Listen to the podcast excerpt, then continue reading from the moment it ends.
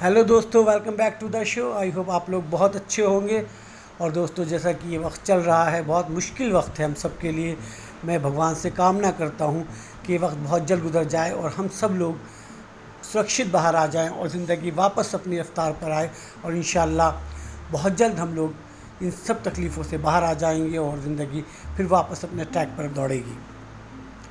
और दोस्तों, आज मैं आपके सामने गज़ल के चंद अशार पढ़ रहा हूँ। जो अनफॉर्चुनेटली कहीं ना कहीं सही हैं, जो आजकल हो रहा है।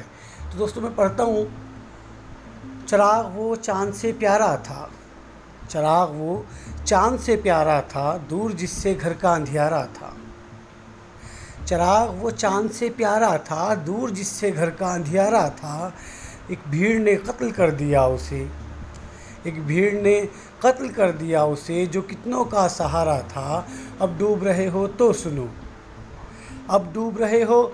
तो सुनो, ये भंवर है, वो किनारा था, चराग वो चाँद से प्यारा था, दूर जिससे घर का अंधियारा था, दूर जिससे घर का अंधियारा था।